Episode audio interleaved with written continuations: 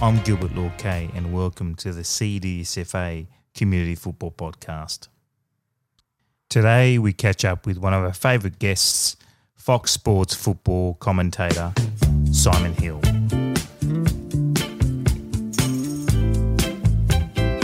Thanks very much, Simon. Pleasure. Good to be with you. Right. So, what do you make of uh, the recent events with COVID 19 and the impact on football? Well, uh, I don't think the announcement that uh, the A League was stopping, which uh, happened today, has been uh, any surprise to anybody, really. I think, uh, you know, it's been like a domino effect, really. Mm. The worse this uh, infection has, has become, the more likely it's, it appeared that, you know, the football codes were going to have to stop. And, uh, you know, once the AFL sort of led off with that and the NRL followed, it's only a matter of time, really, before, you know, we, we fell into step with that. And, uh, uh, look, I think it's the right decision. Obviously, it's hugely disappointing for, for all of us who, you know, love the game and, and work in the game as well. It's worrying for us because uh, these are our jobs. But uh, you know, public health has to come first, really, and uh, I think it's the right decision. Mm, mm. What What do you think? What will be the impact on, I guess, football in the country, but also uh, with the community? Because obviously we've got so many clubs around the country playing community football, grassroots football. Mm. Well, I mean, life as we know it has virtually stopped, hasn't it? Mm. it it's not just football or, or sport in general. Um, you know, we're all being advised to self isolate and only go out when it's absolutely necessary uh, to try and, uh, you know, using the vernacular, flatten the curve uh, mm. and get this thing under control. So, as I say, uh, you know, as, as disappointing as it is from a football perspective, it's completely understandable. I think it's the correct course of action. Um, as much as we love football, uh, despite what Bill Shankly said all those many years ago, it's not a matter of life and death. Um, mm. And you know we have to put uh, people's lives first. So mm. Uh, it's it's difficult and it's challenging, and obviously there'll be ramifications, uh, you know, for the game and for clubs who are losing out on money, revenue. Uh, what happens with player contracts, particularly those from overseas? What happens mm. to a lot of the events uh, that were scheduled and have now been postponed. How do they reorganise the calendar? Uh, I mean, it's it's an administrator's nightmare to be honest. Uh, and I know you'll want at local level, so good mm. luck with that. Mm, yeah, thank uh, you. But yeah. you know, that's it's just unfortunate. You you can't predict these things, and you just got to react in the best way possible. Mm, mm. When do you think? I know that's crystal ball stuff here, but when do you think the football will restart? Well, I honestly have no idea. Mm. Uh, you know, I mean, we're talking uh, about these restrictions being in place for the best part of six months. Uh, potentially, if they get this thing under control and um, you know flatten the curve out, then perhaps at professional level we could have you know games again behind closed doors at least to try and finish the A League season off. Uh, that that's a possibility, I think, at some point in the future. Um, but in terms of community football. Mm. I mean, you're probably in a better position than me to, mm. you know, to put it's a all uncertain. I just, mm. I just mm. don't know. Just mm. don't know. Mm. And how about the impact? Obviously, we were about to, well, we qualified for the Olympics. I think today there was an announcement it will be, uh, well, delayed at this point. Um, yeah. Do you think? I mean, if you look at the Olympics and also our World Cup qualifiers, obviously that might have a knock-on effect with um, the other competitions as well. Yeah. Yeah, well, I mean, it means we're we're going to have all these uh, events that are stockpiling and mm. and trying to find spaces in a you know very busy sporting window when we do get back to normal um, mm.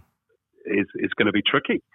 Uh, and there are logistical problems as well in terms of, uh, you know, for example, the men's Olympic tournament is an under 23 tournament. Well, in 12 months' time, yeah. some of the players that would have represented Australia are going to be over that age. So, mm you know, do they extend it out to become an under 24 competition as, you know, mm. as a one off?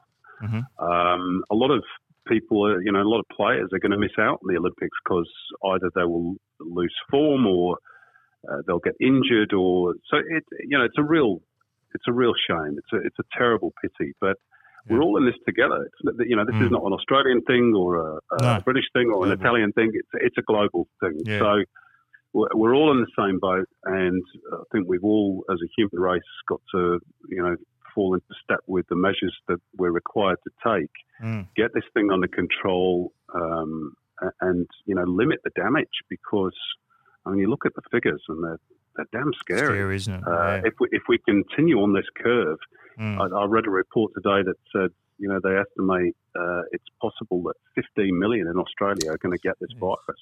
Well, that's most of us. It's huge, isn't it? You know, that's well over half of us. Mm. So, uh, you know, we, we've got to do something about it. And if football pays the price in that in the short term, well, that's the price we have to pay. Same with the other sports. Mm, mm. And from your point of view as a commentator, how are you staying fit vocally? uh, well, I think that's the least of my worries, to be honest. I mean, you know, clearly we, we, we all have concerns over our yeah. uh, continued employment as of well, course, because this has a, a knock-on effect for you know, broadcasters sure. um, who are going to struggle to get money in via advertisers. Mm. Uh, and of, of, course, they've got no sports show as well. So, mm. you know, we're, we're, a bit in the dark as to what will happen with us. Mm-hmm. Um, but, uh, you know, as I say, I think a lot of businesses are going to be in the same boat. Um, I, th- I, think there's probably going to be a global recession. Well, definitely yeah, going to be a global recession so, yeah. on the back of this. Yeah, uh, a lot of people are going to are going to suffer because of it. And mm. uh, you know, I might be one of them. Who knows? Now, now I hope not. No, I hope not. Now, listen, uh, I saw you the other night uh, in an empty stadium. I was going to ask you, what was your experience like uh, commentating or even being in an empty stadium when football was happening? Yeah, I mean, it was a bit odd, obviously. Mm. Um, I mean, we'd done it the night before uh, off tube for the Brisbane Newcastle game on the Gold Coast, so you're sort of a little bit. Um, anaesthetised to it. And uh, to be fair, I think I think the, the players are the same. I, asked Mitch Duke this pre-game.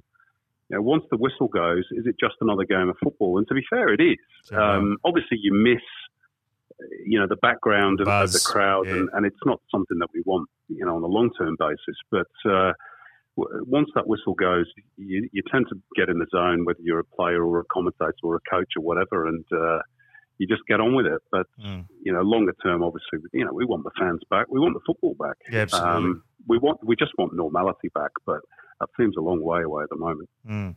All right. Well, let's hope it all. Um, hopefully, obviously, health first, and everyone uh, stays healthy, stays safe, mm. and uh, the competition hopefully resumes in some form.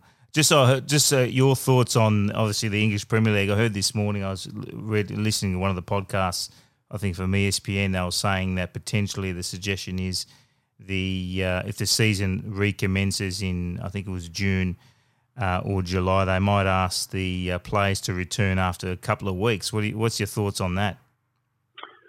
Yeah, well, that would seem a more realistic time frame. I mean, I know that the A League has said that uh, you know they'll reassess. I think it's the end of April, the date that was given. Mm. Um, I think probably June, which is the day, or June the first, which is the day that's been mooted by a lot of people in Europe, is uh, more realistic.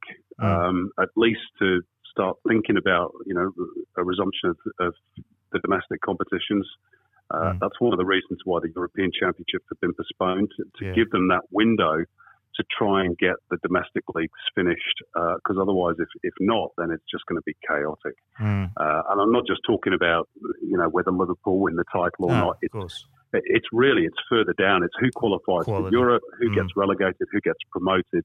And, and when you're talking in those terms, then you, you're looking at you know millions and millions of dollars at stake. So Mm. Uh, and, and, you know, he, he plays in the European competitions the year after. And we're going to have that same problem here with yeah. the Asian Champions League as well. But right. look, at the moment, they're all uh, sort of minor considerations. I think that the important thing is to, you know, get get this illness, uh, this virus under control, yeah, and, and stop people dying or getting sick because it's, it's damn scary. Mm, mm.